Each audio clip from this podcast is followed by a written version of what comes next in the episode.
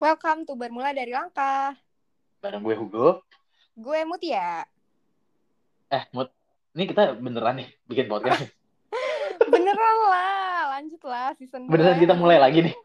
Mulai lagi lah, lanjut. Season 2 Semua gak sih? bermulai. Season 2, Heeh. bener bener bener. Jadi, kita beneran mulai. Oke, kita mulai, Mut. Iya. Kenapa sih kita mulai? Kenapa kita mulai lagi, Go? Dari sekian lama kita vakum. Wih deh. Luar biasa. Lama banget Gila. tuh kayaknya. Vakum. Kalau bahasa anime, time skip namanya. Time skip. Tapi lumayan lama tiga-. Kayak 3 bulan Iya, lebih iya, kali lama ya. Gila, kera- kerasa lama banget sih tanpa podcast ini. Anjir. Heeh, asik. Udah lama kan lo gak ngobrol sama gue. Salah-salah ngomong, ya kan? Di sini. Banget sih. Oke, oke. Tadi Jadi lu nanya apa? Gue sampai lupa. Oh iya. Jadi kenapa kita mau lanjut lagi? Kenapanya? Mm-mm.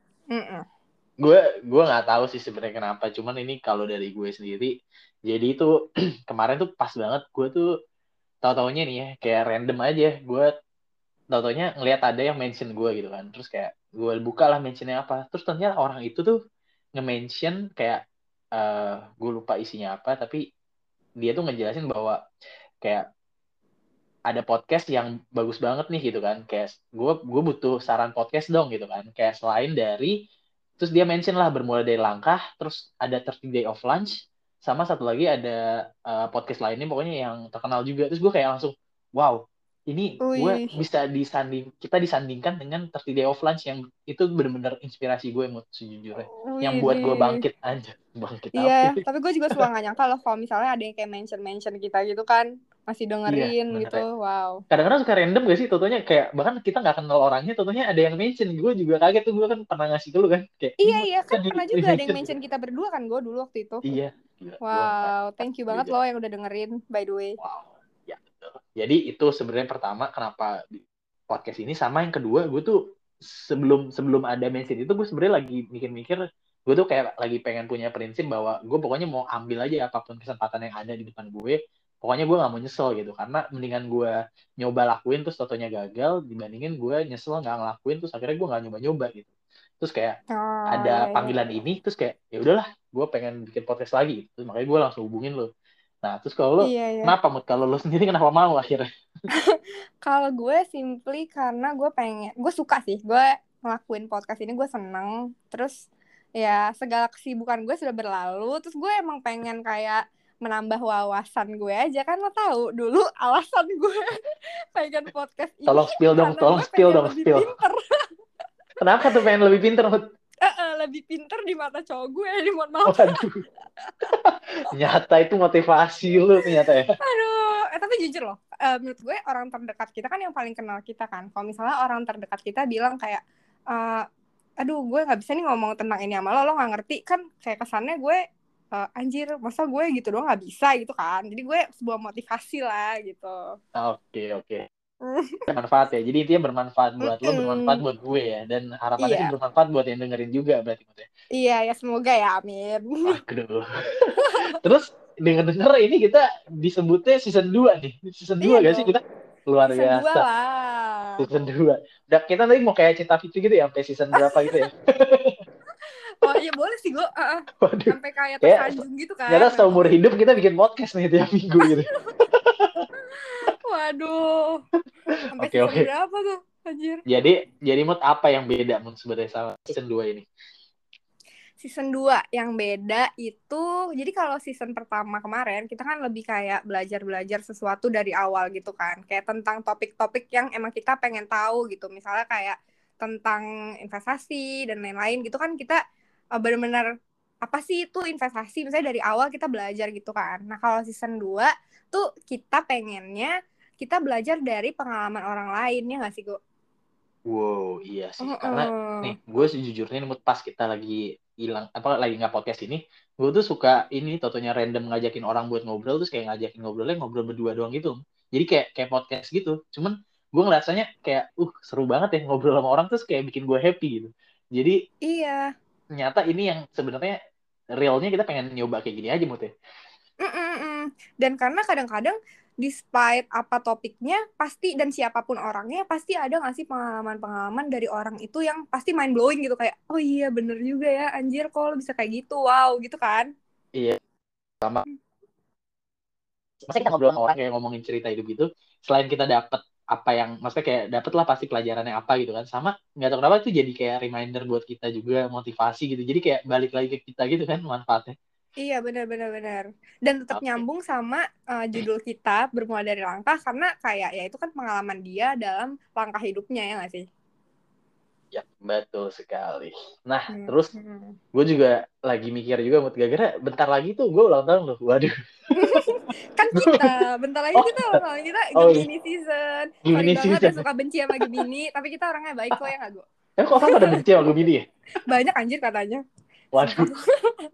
Tapi Gak kita kok. baik kok, Go, ya kan? Gue, kita Gemini versi baik kok. Iya, kita versi baik lah. Jadi, kita tuh bentar lagi, bentar lagi intinya kita tuh udah mau umur 25 tahun ya, Mut ya. Dan kayak, wow, nggak kerasa gak sih udah umur 25? Nggak kerasa banget sih. Kayak udah mau dewasa banget gitu. Rasanya gue kemarin baru SMA gitu. nah, terus kayak gue juga gue gue juga ini mood ngelihat apa trending topik Twitter yang kemarin kan makanya gue sempet tertrigger sih jadi kayak trending oh, topik iya. Twitter tuh rame banget lo ngeliat juga gak sih kayak yang iya. tentang umur 25 Iya iya iya iya banget yang quarter life crisis kan yang 25 yeah. tahun harus apa punya duit 100 juta gue merasa Lalu, tertembak punya apa ya jadi gue tuh kayak punya harus punya uang 100 juta terus kayak udah punya udah mau selesai cicilan rumah punya kendaraan pribadi sama gaji minimal 8 juta. Buset. Kayak lengkap banget tuh kayak standarnya ya. Mohon maaf nih uh, yang anak SKG kayak gue baru umur 24 baru lulus gimana caranya? Gimana? Contohnya ketiban duren ya 21 juta gitu. Uh, aduh. Aduh, jadi menurut lo gimana mood jadi tentang itu dulu tentang si trending topik ini gimana menurut lo? Ya menurut gue nggak bisa disamain sih semua orang karena kan apa namanya rezeki orang beda-beda, ada waktunya masing-masing. Dan kalau mau yang lebih realistisnya lagi, profesi orang kan juga beda-beda. Ada yang bisa dilakuin sejak awal, ada yang kayak gue misalnya dokter gigi kan lu gak bisa ya dari 18 tahun udah mulai jadi dokter gigi kan gak bisa ya, mohon maaf nih. Dan gue baru selesai koas aja uh, umur 24 gitu kan. Koasnya aja dua tahun minimal gitu kan. nah, jadi ya nggak usah terlalu dipusingin sih. Cuman ya jadi semangat aja, berarti kan kayak ada yang bisa kayak gitu, kenapa kita nggak bisa gitu kan. Benar. Nah kalau lo gimana? Gue ya gue sebenarnya pikirannya juga ya mirip sih sama lo. Karena gue tuh mikirnya ya tiap orang tuh anggapannya ini lah garis start garis startnya beda-beda gitu kan yang tadi lu bilang kan. Ada yang mm. FKG misalnya FKG baru mulainya kapan. Ada yang nyata dari SMA dia udah kerja gitu kan. Ada juga gitu kan. Terus benar. ada juga yang kayak benar-benar malah dikasih duit sama orang tuanya kan beda-beda ya. Jadi malah hmm. ada yang sebelum umur masih SMA udah dapat 100 juta bahkan ada sebenarnya kan pasti ya. Hmm, ada juga yang uang jajannya 100 juta pun nah, juga. ada juga kan. Itu nggak usah pusing dia. Jadi intinya emang standar ya kalau standar mah emang nggak ada sih ya kayaknya ya. Jadi tiap hmm. orang beda-beda tapi menurut gue sih bener yang tadi lu bilang jadi kalau ngelihat kita ngelihat ada yang udah punya 100 juta, ada yang punya cicilan rumah dan udah semuanya itu itu malah jadi motivasi. Terus kalau misalnya ngelihat ada yang ternyata banyak yang lebih susah dibanding kita ya itu buat kita jadi bersyukur gitu aja ya sih. Betul, Jangan betul. sampai kebalikannya. Jadi ngelihat yang udah umur eh udah 25 terus ternyata udah punya duit banyak terus malah kita jadi down gitu kan. Terus hmm. ngelihat yang di bawah malah ngerasa kita sombong gitu. lah itu udah parah dari. Iya benar-benar benar. Tapi gara-gara yang 25 tahun 100 juta itu jadi rame banget kan tentang quarter life crisis dan lain-lain, iya, Kenapa hmm. pas banget ya umur 25 ya kita kayak mau iya. 25 Nah, lo udah ngerasain quarter life crisis belum? Ku quarter life crisis. Kayaknya crisis tuh berat banget ya, crisis. Ah, uh, kan? berat ya. Crisis itu gitu. Hmm. Kalau gue sih, uh, jadi kan setahu gue ya, quarter life crisis tuh intinya kayak lo bingung gitu kan. Lo bingung gitu, bingung tentang hidup lo, lo bingung tentang apa gitu-gitu aja hidup gitu kan, motivasinya nggak tahu apa, bingung mau ngapain gitu kan, mempertanyakan hidup lah intinya kan. Hmm. Kalau jujur sih gue kalau nyampe ke krisis yang kayak masalah banget itu belum maksudnya gue mungkin nggak tahu sih udah atau belum ya cuman gue ngerasa kayak belum tapi gue jujur udah mempertanyakan sih kayak maksudnya gue udah nanyain kayak ini gue mau ngapain ya ke depannya ya gitu kayak ya intinya setelah jadi dulu tuh gue lulus intinya gue lulus ini kan manajemen trainee nah gue lulus hmm. dari situ terus karena dulu dulu tuh tujuan gue kayak lulus manajemen trainee lulus manajemen trainee gitu doang sampai selesai nah terus kayak hmm. pas udah selesai terus gue kayak ini gue udah lulus nih terus ya udah terus gue gimana ya ngapain ya? Gitu kayak gue mikir-mikir gitu kan. Tapi kayak hmm. ya udah gue jadi mikir di sana gitu. Kalau lu udah pernah? Ya, menurut lo aja. Menurut gue sih, gue bukan quarter life crisis ya, tapi gue merasa uh, gue tertinggal dari kebanyakan orang aja. Karena ya balik lagi tadi ke profesi gue. Kayak gue ngelihat lo nih misal lo udah kerja dari lo tuh umur berapa sih? dua-dua kan benar benar. Ya gak sih? Dari lo umur dua-dua tuh lo udah punya penghasilan sendiri udah bisa nabung udah bisa apa. Ya at least lo udah memulai jenjang karir lo dari umur 22 gitu. Nah, sementara kalau gue, gue baru selesai, baru lulus banget umur 24, gue baru punya penghasilan sendiri umur 24, terus gue baru memulai karir gue sebagai dokter gigi umur 24, jadi gue merasa kayak ketinggalan banget gitu. Jadi sebenarnya bukan krisis, tapi gue merasa ketinggalan dan uh, apa ya, ya kadang-kadang jadi demot aja gitu. Misalnya jadi kayak pusing dulu nih gue bisa nggak ya sukses nantinya? Aduh nanti gue gimana ya? Gue harus apa ya? Gue tuh sebenarnya mau jadi apa sih? Kayak gitu-gitu aja. Oh, apa yang gue oh, cari ya. gitu loh. Hmm. bener sih tapi emang intinya maksudnya kayak kita, ketika kita udah selesai gitu ya maksudnya kan sebenarnya ini jalurnya gitu kan misalnya jalurnya hmm. lo sampai lulus FKG gitu kan kalau gue jalur hmm. kerja pokoknya terus MP itu kan belum lulus juga berarti udah lulus MP gue bersyukurnya itu sih gue kayak uh, kan gue tadi sempat pusing kan gara-gara gue ketinggalan tapi gue bersyukur karena gue FKG jadi ya gue udah jelas ya gue mau jadi dokter gigi. Ya leset oh, iya. dikit gue bisnisnya ya ya berhubungan sama dokter gigi lah misal punya klinik atau apa gitu kan. Uh, sementara kalau orang yang bukan jurusan yang profesi gitu pasti kan dia bisa ke banyak bisa ke banyak bidang jadi lebih bingung kan gue pilih bidang apa ya? Apa gue coba ini ya ya kan? Lebih bingung gak sih?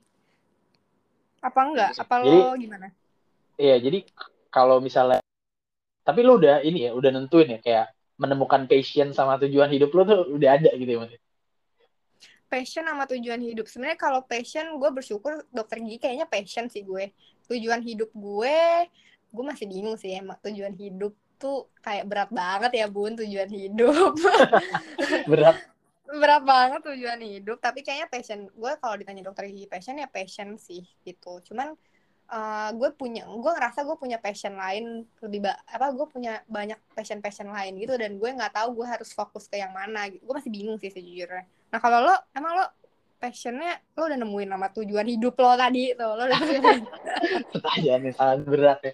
Gue sih sejujurnya gimana ya gue tuh mikirnya tujuan hidup terus kayak passion itu tuh kayak kalau misalnya ditanya kayak passion itu yang benar-benar bikin lo happy dan lain-lain ya gue sih ya apa ya gue bener-bener masih bingung sih buat sebenarnya tapi lo gak tau sih podcast atau enggak. ini ya sih apa ini passion gue mut ya? Oh capcus ternyata ini passion gue selama ini gue tunggu-tunggu ya. Makanya ini siapa hmm. tahu podcast menjadi passion gue loh mut. Makanya gue mau nyoba aja gitu kan. Iya benar. Sumpah kan lo udah banyak fansnya kan gue cie waduh. Fans mana?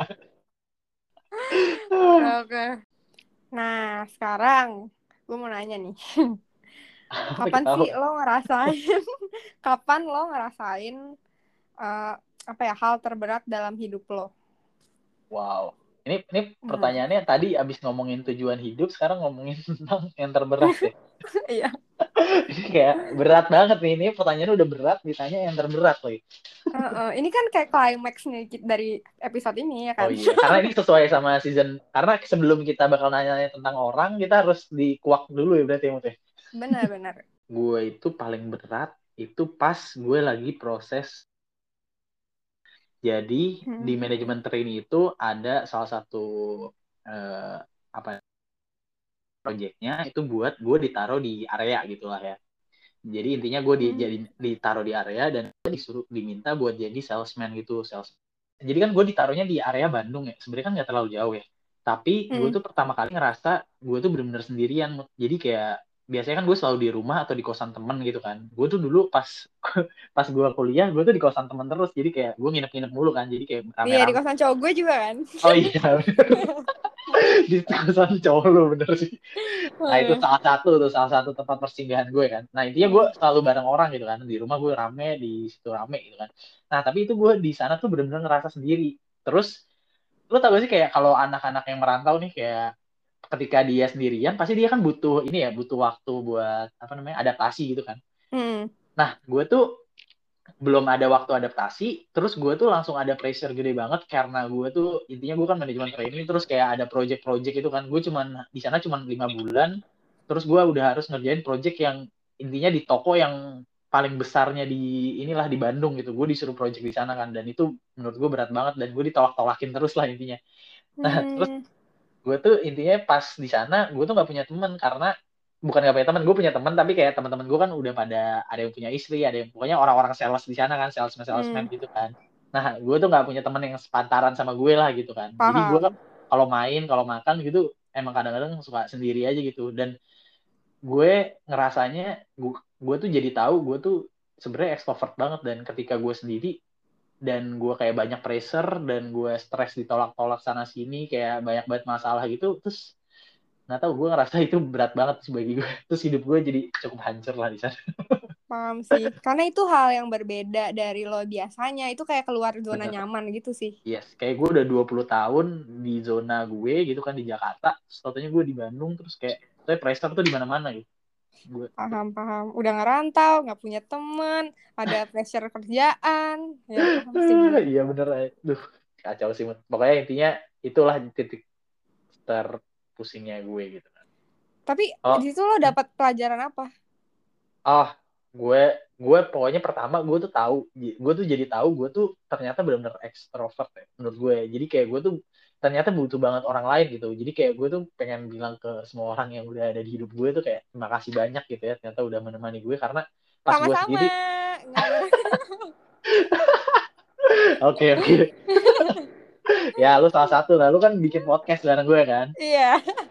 Ya lu oke. Jadi intinya karena orang-orang itu gue gue bisa ngapa-ngapain tuh karena banyak orang di sekitar gue sih. Dan ketika gue sendiri tuh gue nggak bisa ngapa-ngapain. Dan gue jadi lebih menghargai sih pentingnya orang-orang di sekitar gue yang ternyata support dan kayak kadang-kadang lu ngerasa gak sih kayak ketika lo hmm. ada itu mungkin lo nggak terlalu bersyukur tapi ketika lo nggak ada itu lo jadi ngerasa kayak penting banget nih ketika or apa hal-hal yang dulu lu pernah punya gitu kan nah itu yeah, gue jadi yeah. ngerasain intinya gue bersyukur banget dan kayak ya gue lebih menghargai orang-orang yang di sekitar gue gitu sih sama yeah. ya menarik, menarik. gitulah gue belum pernah sih punya pengalaman yang kayak bikin gue jadi menghargai apa yang apa orang-orang di sekitar gue gitu gue belum punya sih. Tapi kayak so far gue menghargai dan berterima kasih juga ya dengan orang di sekitar gue. kayak lo harus, lo harus coba lo harus dicoba taruh di di mana gitu loh apa? Lu harus dicoba ditaruh di mana di daerah mana gitu sendirian gitu. Anjir. Ya itu gue pasti gila sih kayak lo juga nih kayaknya gue gitu. kalau nah kalau kalau lo sendiri gimana mut kalau gue ya ini jangan dijudge juga ya. Ya lo pasti udah tahu lah apa hal terberat gue. Coba tebak apa? dulu. Oh, ini apa uh, foto-foto lo diambilin. Orang enggak enggak enggak enggak. Bukan. aduh. Uh, jadi atau diri nih di lapan terus selalu remet ya? Jadi enggak. Jadi gue tuh menurut gue uh, momen terberat gue adalah pas koas lah jelas jelas banget. Oh.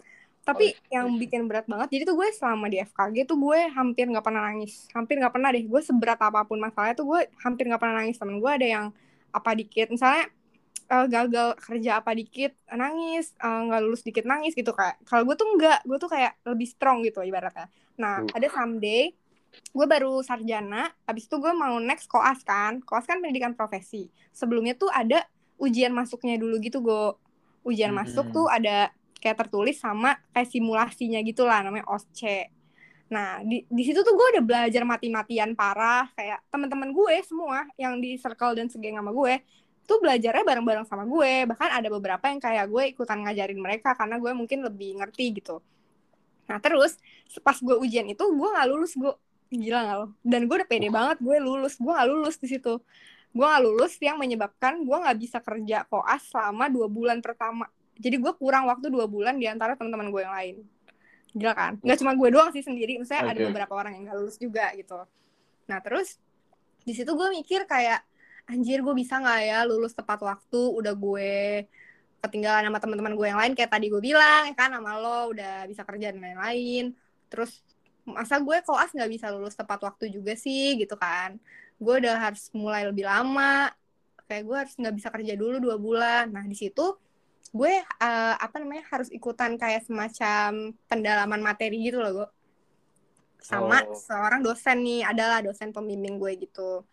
Nah dia ngasih semangat gitu gue gue uh, kagum banget sih sama dosen ini sampai sekarang namanya dokter Shali jadi dia ngasih semangat sama gue dia bilang ada kok yang uh, apa namanya terlambat mulainya dia bisa lulus tepat waktu. Waktu apa ya kalau di koas itu tuh nggak menentukan. Pokoknya kamu yang semangat aja pasti bisa. Pokoknya intinya tuh gue di situ makin bulat gitu loh tekad gue. Anjir gue harus bisa nih gue pasti gue gue harus lulus tepat waktu intinya gitu. Nah terus Oke. udah singkat cerita gue udah ngel- ngelaksanain koas ini segala macem.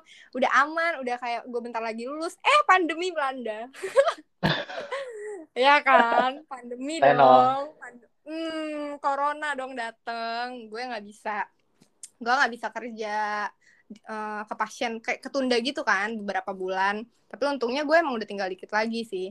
Nah terus pas saatnya itu jadi gue ibaratnya gue udah bisa lulus kayak bulan depannya gara-gara corona gue nggak bisa kan? Mundur lagi nih. Gue lu- lulusnya mundur Oke, lagi.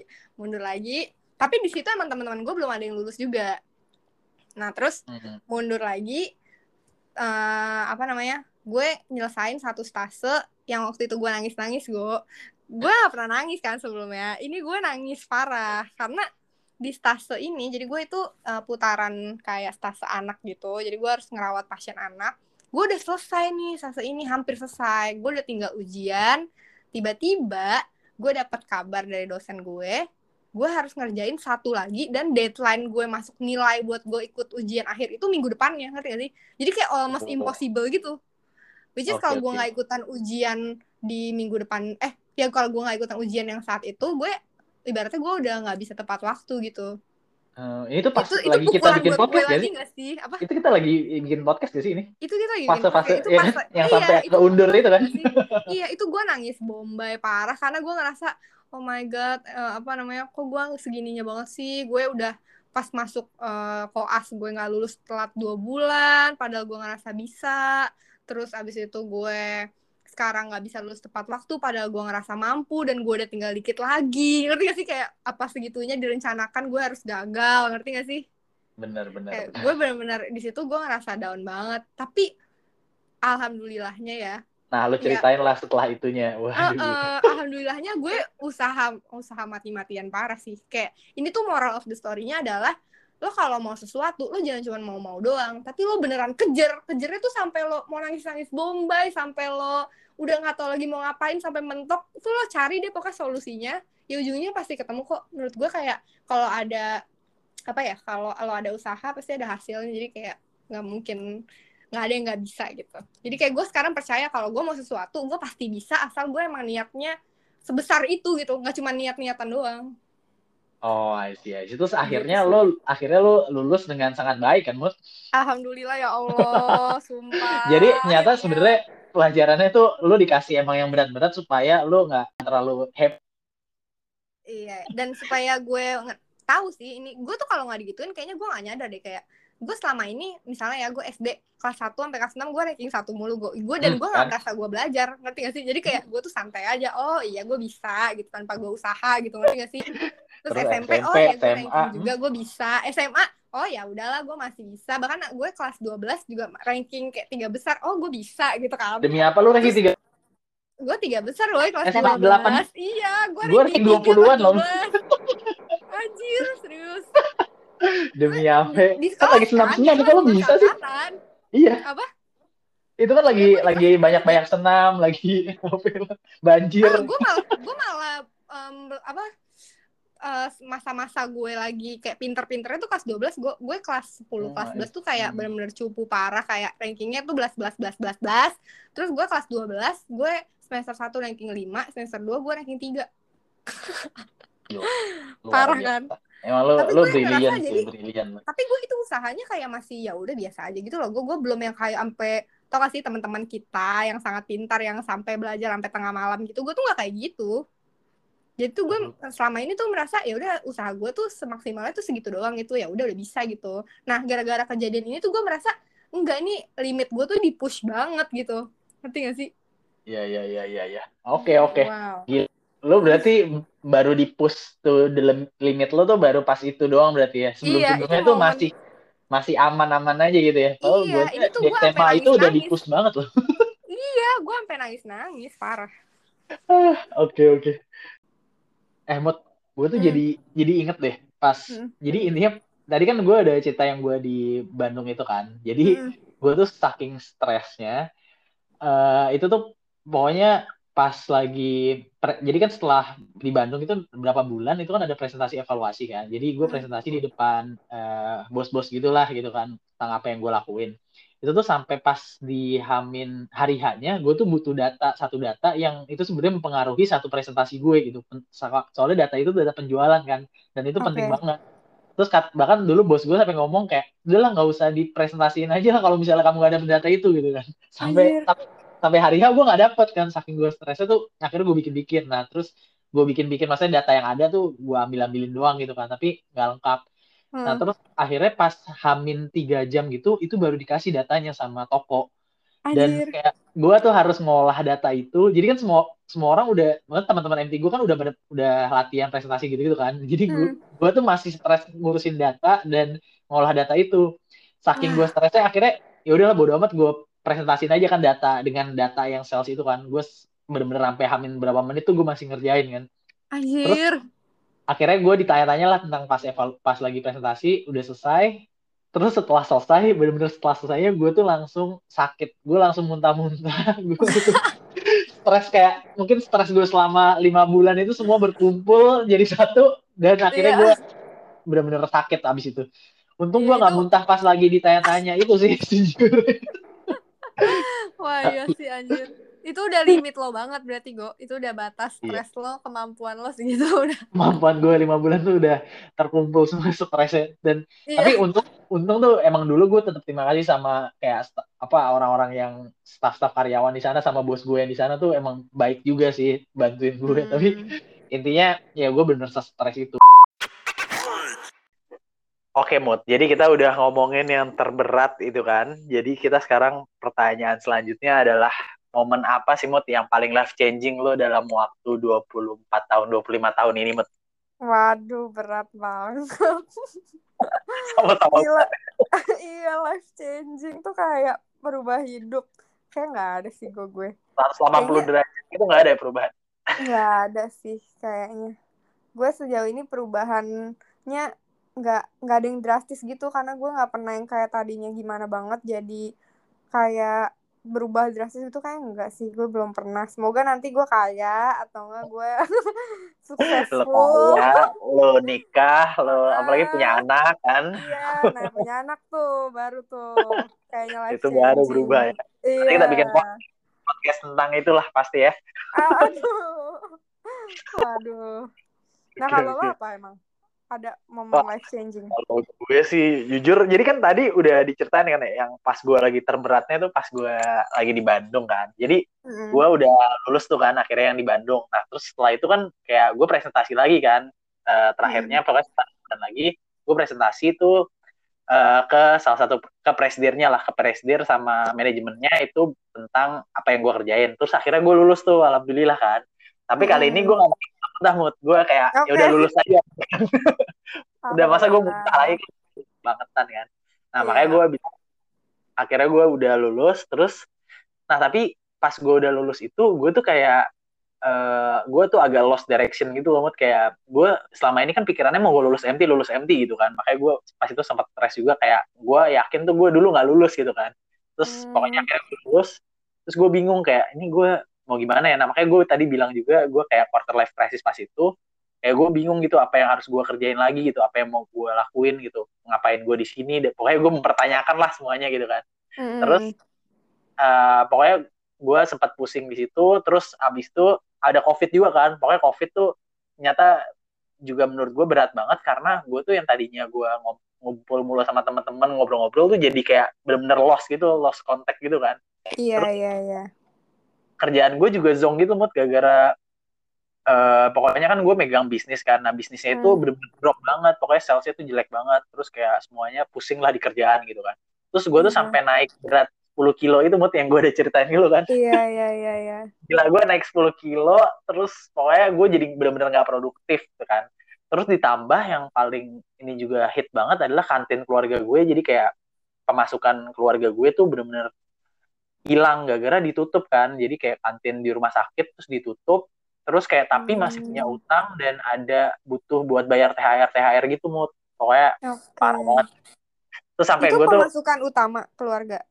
Iya pemasukan utama mood pemasukan Oh, utama keluarga gue wow. bener-bener tutup. Nol gitu hilang gitu kan. Terus gue pokoknya sempat stres juga lah di sana kan keluarga gue. Terus akhirnya gue tuh sampai kayak nyari motivasi di Google kayak eh, motivasi gitu kan gue search aja motivasi kayak eh, tujuan gitu kan tujuan hidup pokoknya gue cari-cari akhir sampai akhirnya gue nemu ini yang di YouTube kayak motivational video gitu loh terus kayak Iya, yang iya, bikin iya. "Oh, lo harus gini lo harus gini pokoknya ditiak-tiakin gitu kan nah Hmm. kalau lo masuk close friend gue tuh lo tau lah pasti kan lo Iya. tau gue sering story Iya, story iya, gitu iya. Oh, iya, iya. Itu gara-gara Satu itu ya. bulan tuh. Gila-gila.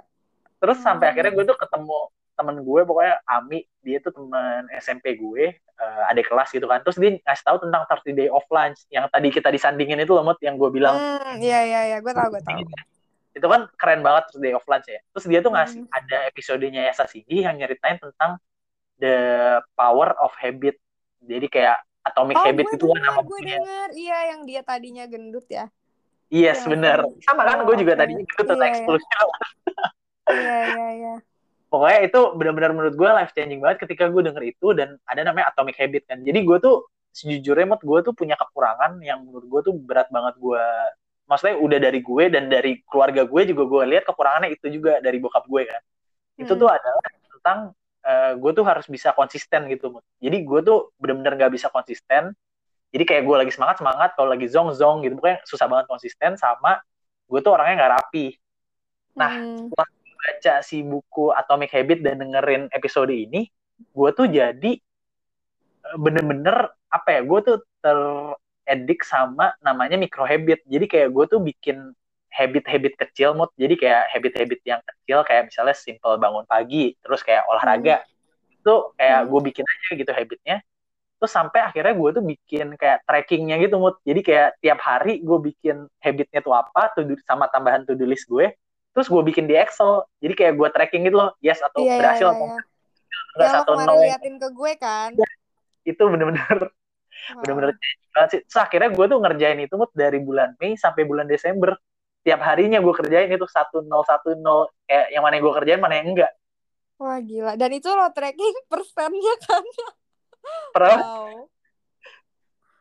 Itu lo bener-bener tracking kayak lo tandain kalau misalnya lo kerjain lo kasih angka gitu kan. Kalau enggak lo lo enggak lo kasih angka nol gitu misalnya. Jadi lo tahu kayak persentasenya kan gila-gila. Jadi kayak bulan Mei gue tuh zong banget kayak misalnya kayak cuma 8 70 persen. Gue lupa ya berapa ya angkanya. Gue harus lihat tuh 70 persen tapi akhirnya Desember gue tuh kayak 90-an persen gitu loh ngerjain habit gue yang tadinya habitnya tuh cuma 5 gitu terus sampai di Hmm. akhir Desember tuh habitnya sampai ke 30-an gitu. Gue bikin Wah, habit gila. editnya. Itu itu mah rutin gue kalau sampai 30 gila habit 30 apaan gue iya. Cuy karena micro habit kan. Terus sampai iya pokoknya itu kenapa gue bilang life changing karena ketika gue ngerjain itu mood setelah gue semangat bulan Mei itu kan tuh nggak tahu Hmm. kenapa gue pokoknya di kerjaan gue gue tuh dapat award kan. Dapat award dari eh, manajemen kayak innovator award gitu kan. Terus totalnya Hmm. gue di di kerjaan juga gue kayak apa ya totalnya mencapai hasil yang sel- terbaik selama eh, apa bisnis wow selama berapa 10 tahun gitu lah. Nggak tahu gue berapa tahun yang lalu lah gitu kan. Terus gue kayak wow. Terus akhirnya gue juga itu mood gara-gara apa kantinnya tutup gue tuh jadi bikin mago kitchen itu kan. Yang akhirnya dari oh, dulu iya. wah usaha. pindah jadi mago Akhirnya kitchen. Gua wah bikin. keren sih. Akhirnya gue bisa bikin loh. Itu karena terpaksa juga sih gue bikin mago kitchen. Terus ya udah gue ngerasanya itu kayak semuanya tuh berjalan lancar gitu loh pas setelah gue bikin habit-habit itu terus kayak akhirnya gue bikin podcast ini juga lah Mut ini pencapaian besar loh Mut life Iya, changing iya, loh iya, iya. Wow, keren sih lo. Banyak Gila. sih life changingnya. Kayak iya sih, gue ngerti kenapa itu life changing karena kayak eh, kehidupan lo yang dulu sama yang sekarang tuh banyak banget bedanya gitu ya kan. Yes, karena yang tadinya dulu gue nggak nggak bisa konsisten, sekarang gue malah jadiin konsisten itu jadi malah hal yang pengen gue kerjain banget dan gue bisa konsisten gitu akhirnya gitu kan. Iya, nah, iya. akhirnya di tahun 2020 itu kan gue selesai tuh, gue selesai tracking sampai dari Mei sampai Desember gue tracking bener-bener. Terus Hmm. sampai akhirnya sekarang gue nggak tracking lagi kan, karena kan gue nggak mau lah tracking masa seumur hidup gue gue tracking kan gak mungkin. Iya. Iya, boy. Gila. Terus akhirnya di 2021 ini gak gue tracking lagi, cuman habit-habit yang kemarin gue tracking itu jadi kayak udah masuk di otak gue itu loh, udah jadi kebiasaan. ngerti nggak? Iya, Walaupun ada beberapa yang kayak hilang ya. Iya, Iya, terus kayak iya. itu tuh memperbaikin semua. Lo lo kayak harus coba deh. Oke, boleh, dari, boleh. dari kesehatan, terus kayak gue tuh ngebaginya kan kesehatan, terus ada tentang keluarga, terus tentang investasi, tentang bisnis, Hmm. terus sama tentang kayak kerjaan, sama satu lagi tuh tentang agama sih. Gue juga, wah, pokoknya gue cukup happy lah dengan semua ini. Alhamdulillah. Pas alhamdulillah. lagi ternyata merubah hidup gue banget tuh. Life changing banget sih. Wow, ngomong-ngomong happy itu berarti happiest moment lo itu atau bukan? Happiest moment gue ya sih itu salah satu yang membuat gue satisfied banget jadi kayak masa gue di umur 23 24 itu tuh masa gue benar-benar berubah banget sih mood gara-gara tadi yang ada masa terendah terus ada life changing ini Iya, iya, iya, gue ngerti. gue tapi kalau keren. kalau ditanya happy sih sebenarnya yang paling bikin gue happy ya ini sih kayak keluar sama keluarga sama teman-teman tuh nggak tahu kenapa bikin gue paling happy sih kayak Iya. quality time itulah intinya Ya, lo jiwa ekstrovert banget sih. iya kalau lo gimana mood lo apa yang bikin lo happy mood Wow. momen Kalau kalau gue yang bikin gue happy, ini sebenarnya jarang orang yang tahu. Kayak cowok gue doang deh yang tahu. Kayaknya Wah. atau enggak orang terdekat gue doang deh mungkin yang tahu. kira tahu nih berarti semua orang nih berarti ya Eh, apa ya momen yang paling bikin gue happy itu kalau misalnya gue berhasil achieve sesuatu gitu. Nggak bukan berarti goal yang besar-besar kayak yang hal-hal kecil juga kayak sesimpel misalnya gue eh, misalnya apa ya gue mau dapat nilai bagus nih misalnya terus besoknya gue ternyata dapat nilai bagus tuh gue happy banget.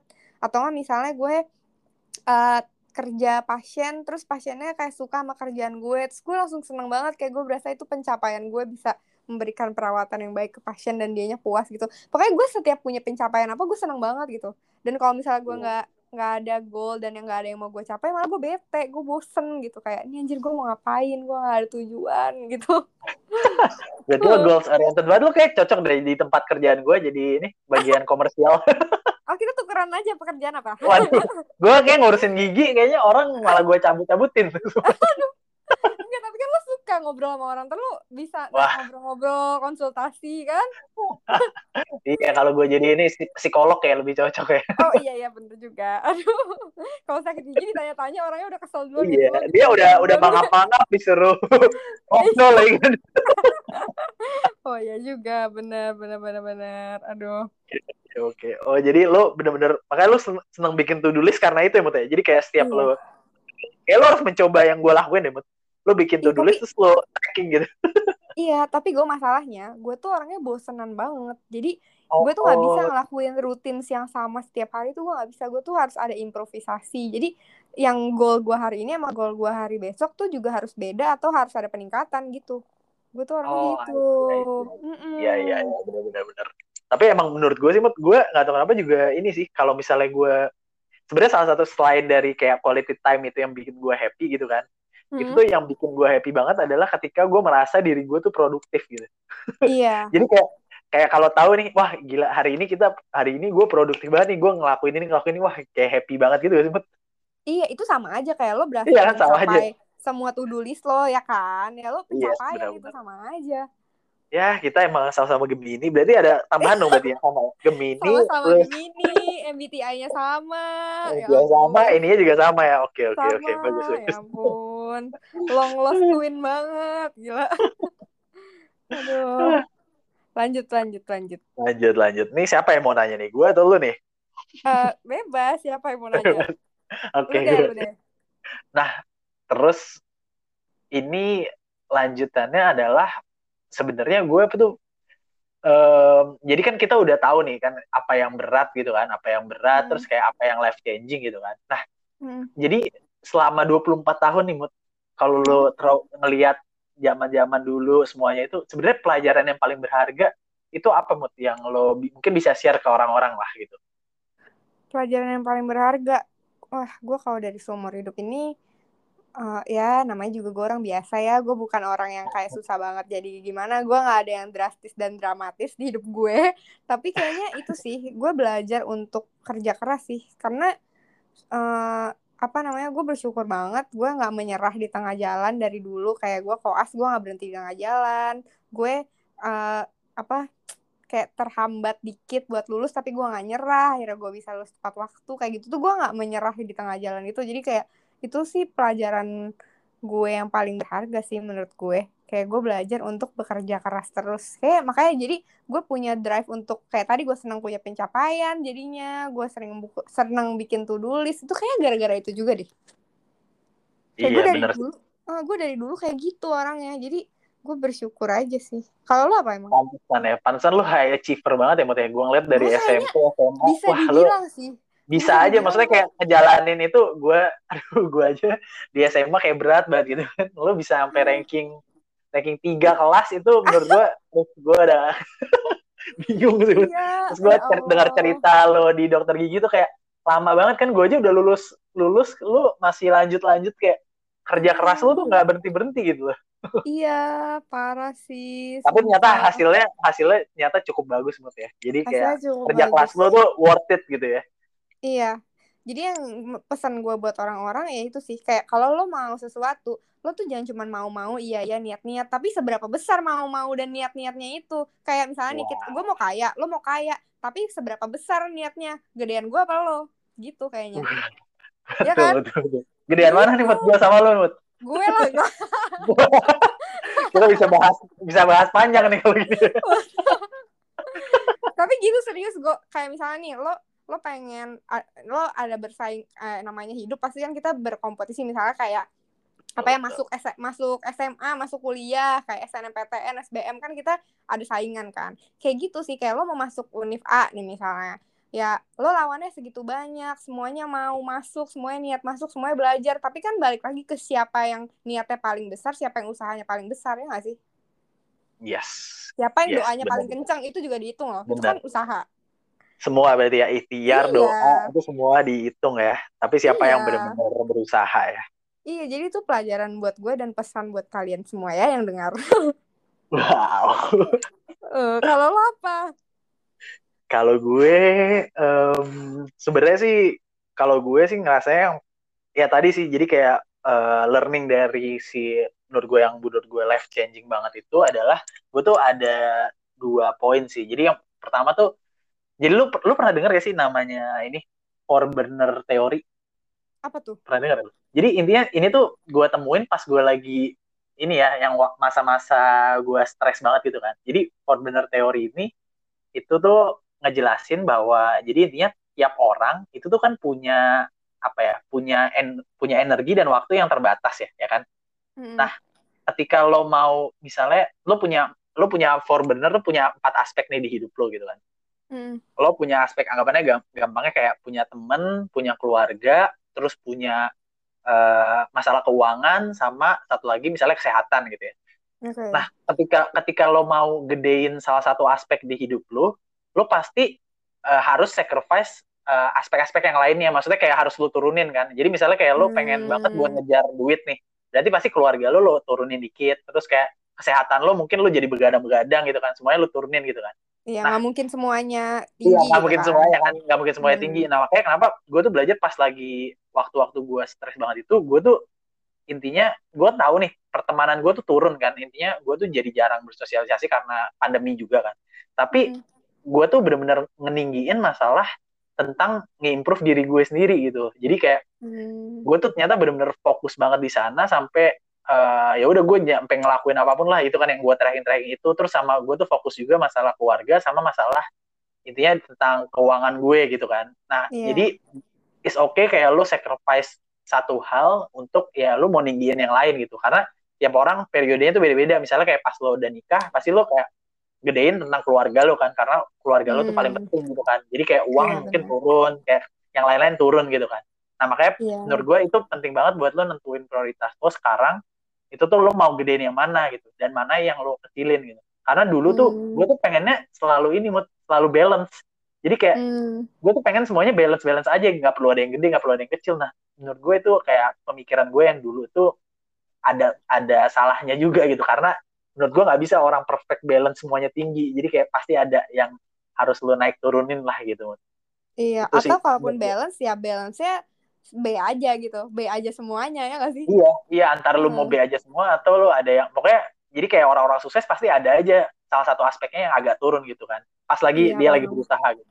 Sama yang Paham. kedua yang gue mau ngasih tahu sih ini sih. Jadi kayak prinsip gue sekarang adalah kayak uh, take a chance terus kayak start small sama do it consistently gitu loh jadi kayak pokoknya semuanya kerjain aja dulu terus yang ngebedain tadi kan kalau lu bilang yang ngebedain adalah kerja kerasnya kan nah kalau gue tuh ngeliatnya yang ngebedain selain kerja kerasnya adalah jadi kayak misalnya lu resolusi nih lu pengen misalnya lu pengen jadi kaya tadi kan gampangnya. Nah tapi lo tuh harus bikin habit atau hari-harian lo itu gimana caranya buat jadi kaya. Jadi bukan cuman lo cuma pengen jadi kayanya tujuannya tapi yang lo harus pikirin adalah habit apa yang lo harus lakuin supaya lo bisa jadi kaya gitu. Ngerti iya iya Nah, jadi makanya gue tuh ngebikinnya dari mikro-mikro habit itu. Jadi kayak misalnya kayak gue pengen bisa punya bisnis ya bisnis gue bagus ya udah gue tiap harinya harus ngapain gitu terus kayak Paham. itu yang yang lu fokusin tuh tentang apa yang lu harus lakuin tiap harinya gitu makanya itulah disebut hmm. micro habit itu paham lo kalau lo tuh sesimpel kayak bangun pagi atau gimana ya. gitu ya oke oke dan ada namanya ini mau kayak keystone habit gitu jadi kayak uh, dari sekian banyak habit lo kalau lo ngelakuin habit ini kalau gue habitnya anggapannya uh, gue bangun pagi dan gue olahraga di pagi hari itu nggak tahu kenapa hari gue tuh semuanya jadi baik gitu. Hmm. kalau gue nggak ngelakuin keystone habit itu gitu. Itulah yang gue bener-bener rasain sih. Oke oke. Nice nice. Lanjut lah ya. Lanjut lanjut. Nah apa sih hal yang dari dulu nih lo pengen banget gitu. Tapi sampai sekarang belum kecape belum tercapai gitu belum kesampaian. Wow. Berarti kita dari kemarin udah eh kita throwback lagi nih berarti ya. Throwbacknya sekarang yang benar-benar belum berhasil berarti ya yang belum terjadi. Iya. Tapi nggak harus lo emang pengen capai ke depannya bisa jadi emang itu lo maunya di masa lalu juga nggak apa-apa gak sih? Kayak tapi itu nggak yeah, kesampaian yeah. gitu. Tapi lo dapat yang lebih baik sekarang kan bisa jadi ya kan? Wow. Iya iya, iya. Tapi kayaknya gue sih kalau yang mau gue capai tapi ternyata. Karena Belum gini sih gue gue jujur orangnya dulu tuh gue tuh kayak nggak nggak apa ya gue tuh nggak ada keinginan kayak pengen ini pengen ini gitu maksudnya kayak biasa aja gue cuma kayak di, diminta diminta sama orang tua buat masuk SM, SD SMP terus SMA pengen ortunya gimana kuliah gimana. Jadi kayak bukan yang benar-benar gue pengen gitu ngerti gak sih? Makanya yeah, gue bilang yeah, gue yeah. tuh gue tuh dulu kayak nggak punya gue tuh jujur dulu tuh gue nggak punya kayak prinsip gue nggak punya terus kayak kemauan yang kuat gue nggak punya terus kayak gue tuh orangnya nggak konsisten pokoknya gue cukup inilah cukup banyak kekurangan gue ya zaman dulu terus kayak tapi lo berarti oh, beda banget ya dari dulu sama sekarang gue gue nggak hmm. kenal sih lo dulu jadi gue nggak ada iya. bayangan banget kita padahal satu SMA mut lo nggak kenal iya. tahu lo sombong sih nggak ada yang canda ya kita emang beda ini aja beda organisasi terus beda kelas. Makanya kayak nggak ada yang nggak ada, ada. satu apa gitu kan yang kita irisannya gitu kan. Mm-mm, ada sih irisannya. Lo dulu mantannya teman gue. Upsi ah. ya dan Tapi, lo ya. tahu tetap kita tetap nggak main aja bareng. Oke oke. Oke kita lanjut ya langsung next. Uh, Oke, okay, tadi lagi ngomongin apa sih? Gue jadi lupa deh. Uh, Ada tuh kan kalau ngomongin yang mau dicapai ya. Eh, apa sih yang mau dicapai? oh, jadi oh ya paling ini sih yang gue belum capai sekarang itu adalah gue tuh pengen ini pengen umroh pengen umrohin sekeluarga lah gue pengen umrohin wow. keluarga gue gitu jadi kayak nice. bokap nyokap sama sama adek kan nah tapi pas banget lagi pandemi juga jadi kayak gue nggak bisa ngelakuin itu kan itu sebenarnya yang gue pengen lakuin sama uh, gue tuh pengen ya pokoknya ada inilah gue pengen sebenarnya ada uh, gue bingung ngomongnya. Gue pengen ini gue gue tuh pengen ini juga bikin rumah juga sebenarnya. Gue pengen cepatnya bi punya rumah. Jadi kayak sebenarnya buat keluarga gue aja sama keluarga gue kecil gue di masa depan lah. Gue intinya gue masih ada beberapa hal yang gue pengen siapin buat keluarga kecil gue di masa depan lah gitu dan hmm. belum tercapai kayak gue pengen punya rumah terus dan beberapa hal gitulah yang gue harus siapin ya hmm. sayangnya belum belum ini lamut ya sama emang belum ada jodohnya juga kan gitu. Oh iya, kok dia juga ya itu. enggak, enggak, enggak. Tolong ya yang mau sama Hugo, Aduh. silakan DM Hugo ya. Karena sekarang gue sekarang gue fokusnya tadi gue bilang gue fokusnya lagi ke diri gue dan keluarga kecil gue dulu sekarang lah itu nah, bentar-bentar lagi lah nggak tahu kapan Iya sih tapi kan kalau jodoh nggak boleh ditolak bu Iya kan kalau jodoh juga udah pasti jodoh berarti dong. Oh, iya. Siap. Jadi gue tolak gue tolak pun tetap jodoh kan. Iya sih, benar juga ya. Aduh. Oke. Oke oke. Jadi bahas jodoh mendingan gue tanya ke lu kalau lo apa Mut? Yang belum tercapai selain nikah ya Mut ya? sial gue dibalikin. Aduh. Apa ya? Gue yang belum tercapai ya banyak sih jujur yang belum tercapai kayak hmm, pertama dari karir dulu kali ya. Kalau dari karir gue pengen banyak hal lah kayak gue pengen misalnya gue pengen spesialis gitu. Tapi kan gue harus nabung dulu untuk spesialis. Terus misalnya eh, rumah juga gue pengen punya rumah sendiri. Tapi kan balik lagi gue juga baru meniti karir jadi masih lama ya kayaknya. Terus udah gitu gue pengen gue kan punya eh, bisnis Sundari kan. Saya gue punya plan Oh, ke depannya buat iya, Sundari itu betul. ada banyak banget sih. Kayak ini nggak boleh di spoiler tapi. jadi gue banyak banget kayak plan buat Sundari ke depannya. Ya gue jadi masih banyak lah yang pengen gue capai. Amin. Semoga semua tercapai ya secepatnya. Mm-mm, amin ya Allah. Bantu aku. Ya, lu, lu doain gue juga ya Mago Kitchen ya coba. Iya, aduh gimana sih lo? Aduh. Aduh. Ya, pokoknya intinya emang gue benar-benar mempersiapkan sebaik mungkin lah buat keluarga gue sekarang sama keluarga kecil gue di masa depan. Nggak tahu kapan. Itu tujuan hidup gue sekarang. Mut. widih. Tapi lo cowok sih, lo emang harus kayak gitu sih mikirnya. Iya, benar. Karena iya, karena lo kayak akan jadi tulang punggung keluarga lo nanti gitu kan. Wow, gue sekarang udah jadi tulang punggung sih. Seriously? Serius? Ya, iya sih sebenarnya. Kind Karena- of atau beneran? Beneran sih. Karena bokap gue kan sakit. Wow. Jadi gue udah kayak udah inilah, gue udah magang. clap clap gitu. Wow. Gue udah gue udah latihan lah, gue udah magang dari sekarang lah gitu ya. Oh, keren keren keren keren. Semoga sukses dan lancar terus, Go. Ya Allah, Oh, iya. kasihan lo kalau stres, bener-bener deh. gue bayanginnya happy kayak kasihan, aduh. Karena sebenarnya yang ngebuat jadi kayak gue ngerasanya gue tuh nggak nggak terlalu banyak sebenarnya pressure dari lingkungan gue gitu loh, dari keluarga gue dari lingkungan gue tuh nggak ada. Cuman gue tuh ngebuat pressure buat diri gue sendiri supaya gue tuh bisa termotivasi buat jalanin lebih baik gitu loh. Karena kalau gue nggak ngebikin pressure, ya gue jadi hidupnya nyantai aja gitu loh. Kayak semuanya ya udah gue emang bersyukur gitu, tapi gue jadi nggak termotivasi buat bisa lebih gitu. Makanya gue bikin pressure sendiri. Gue kayak gue tuh sebenarnya bikin target kayak tahun ini gue pokoknya duit gue harus dua kali lipat nih buat gue nyampe ini gue tiap tahun harus Wow. naik dua kali lipat gitu kan terus kayak eh ya bisnis magu gimana terus kayak di kerjaan gue gimana pokoknya gue tuh bikin target-target sendiri sebenarnya nggak ada yang bikin pressure buat gue cuman kayak gue bikin pressure sendiri Wow, oke oke oke. gitu lah nah Oke. terus jadi Mut, tadi mungkin lu udah sedikit ngomong juga ya jadi yang mau lo capai ke depannya nih kalau tadi kan kayak yang belum tercapai gitu yang ini yang lu bener-bener mau capai nih ke depannya tuh apa aja Ini tuh jadi maksudnya kayak end goal banget gitu, ultimate goal, main goalnya gitu. Boleh, boleh, boleh ultim, boleh, boleh short term, boleh long term, boleh very long term atau sampai ke surga gitu kan akhirnya kan. Iya, kayaknya gue hidup bahagia masuk surga, orang kaya, rezeki lancar, sehat walafiat, keluarga bahagia. Alhamdulillah. Amin. Panjang kayak udah lu lancar banget tuh ngomongnya lu gak perlu mikir ya kayaknya. Itu kayak doa gue kayak gitu deh, ya Allah. Oh, doa lu udah template lu udah pasti itu ya. Gue kayak jadi anak bocah yang kayak amin gitu. ya. Aduh. Emang lo apa? Yang tadi lo sebutin Eh. semua kan, pasti.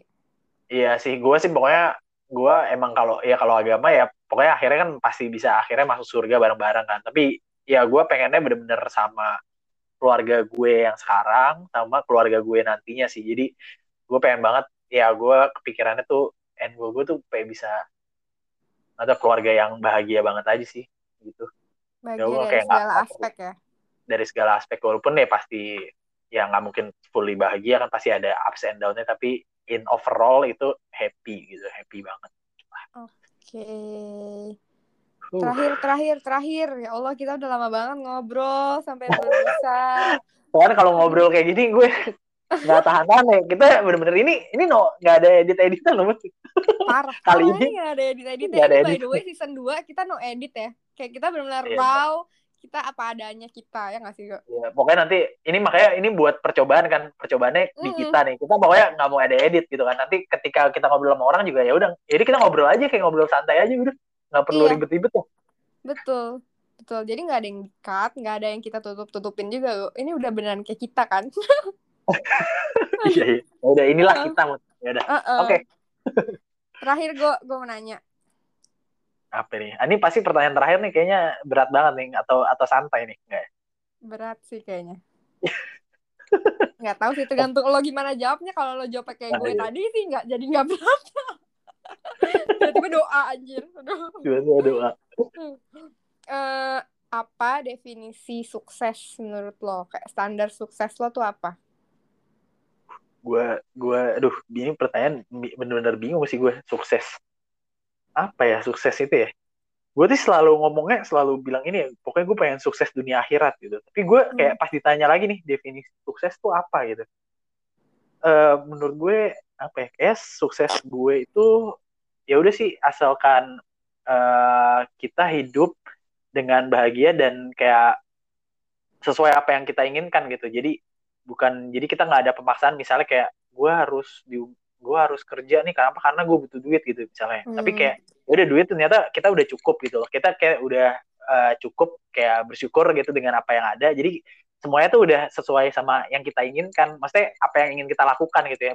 Kalau kita kan nggak bisa nggak bisa apa ya nggak bisa eh, mengontrol apa yang di luar kita kan. Tapi kita bisa Mm. kontrol apa yang mau kita lakukan gitu kan atau respon Iya. kita. nah kita tuh gue pengen eh, kita tuh gue apa ya seadanya aja ya udah yang pengen gue keluarin aja jadi kayak yang takutin nggak perlu terlalu inilah terlalu banyak pressure di mana-mana gue pengennya ya udah ini diri gue gue mau ngelakuin apa yang gue mau gitu asalkan nggak ngerugiin orang gitu dan ya udah Nice. bahagia aja gitu di hidup gue ini bersama keluarga kecil gue nantinya iya Iya, lo tuh emang goalnya happy sih soalnya.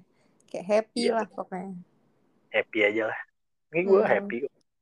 Kalau lu gimana Mut? kalau lu sukses lu nih kalau lu kan biasanya lu kan agak ini ya goal oriented lu pasti ada nih enggak atau enggak ya Tapi eh, beneran loh. Lo kalau lihat kayak di Google gitu kayak artinya sukses tuh apa sih? Artinya sukses tuh kayak lo berhasil mencapai apa yang apa tujuan lo gitu. Maksudnya kayak apa yang ingin lo capai gitu. Jadi kan sebenarnya ngaruh juga kan kayak ke goal lo tuh apa kalau lo berhasil mencapai goal lo itu ya berarti lo sukses ya kan? Yes betul Nah, sebenarnya tuh pengertiannya sukses tuh emang itu gitu. Jadi kalau misalnya emang tujuan lo tadi mau happy, ya berarti sukses menurut lo ya berhasil happy tadi kayak lo tadi bilang, ya itu bener berarti.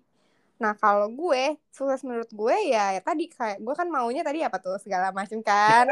yang doa gue ada gue sebut. Dan kalau gue berhasil mencapai itu, berarti gue udah sukses gitu. Oke oke, gue gue aja oh apa kaya eh, kaya, gue ingetnya kaya doang kaya doang, ya. Kaya di podcast ini udah berjuta-juta kali tuh orang-orang mikirnya di orang kebelet kaya banget lagi gitu. Mohon maaf kaya bercanda guys, ini bercanda Iya. loh. Aduh, Nggak kok ini nokat kok, berarti beneran.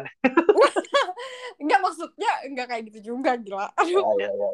Karena banyak Ya, faktornya ya, iya iya. Iya, pokoknya gue pengen, ya sama sih gue pengennya eh, sehat, bahagia, berkecukupan, bisa berkecukupan tuh ya kaya juga sih nggak maksudnya gue mampu membeli apa yang Aduh, gue butuhkan. kaya itu udah berkali-kali disebutnya. ya maksudnya gue cukup semuanya serba ada mau beli apa ada mau beli Ya, pulau mau ada beli- Mau beli, mau beli Lamborghini, iya beli pulau. Gue sama kepikirannya cuma Lamborghini loh, kalau beli pulau ya. Oh, berarti pulau di kan dream big ya nggak sih Ah, iya, dream nanti big pulau aja. Sumatera mau as beli lah pulau Sumatera. an island gitu kan aduh Oke oke oke. ya Iya, itu sih menurut gue ya jadi kayaknya udah cukup nggak sih kok kita perbincangan Iya, iya. malamnya ini kita malam sih sejujurnya guys ini beneran kita record tengah Jadi malam malam banget. Di. Ini tengah malam. Kenapa kita tengah malam sih? nggak tahu bingung gue juga aduh Aduh, emang terlalu Orang banyak drama sih karena karena enggak enggak enggak karena Hugo sibuk gue sibuk terus abis itu ada drama iya sih. Iya ada ada error-error gitu kan terus nggak mau ngedi nggak mau dikat ya udahlah udahlah semuanya aja lo omongin. Nih Nggak jadi intinya apa-apa. bagi orang yang mau dengerin kan. Jadi intinya ini iya kita selalu kayak gitu kan berarti season season apa sih episode episode selanjutnya ini ya udah tentang orang itu ya udah ini orang uh, apakah mau denger atau enggak ya udah gitu yang penting kita udah ngobrol dan kita keluarin semuanya gitu kan iya, ya mau didengar atau enggak ya itu tergantung masing-masing mm -mm. tapi note-nya adalah siapa pun orangnya percaya sama gue pasti ada pesan yang bisa kalian ambil dan cerita dari orang itu yang bisa diambil. Yes, gak mungkin betul. gak ada. Dan dan juga uh, dan juga uh, bakal uh, manfaatnya juga bakal buat lo. Jadi kayak setiap lo uh, dengerin lo bakal kayak jadi malah kerimain gitu lo kerimain atas berbagai hal yang ternyata lo mungkin belum lakukan atau yang udah lo lakukan gitu kan.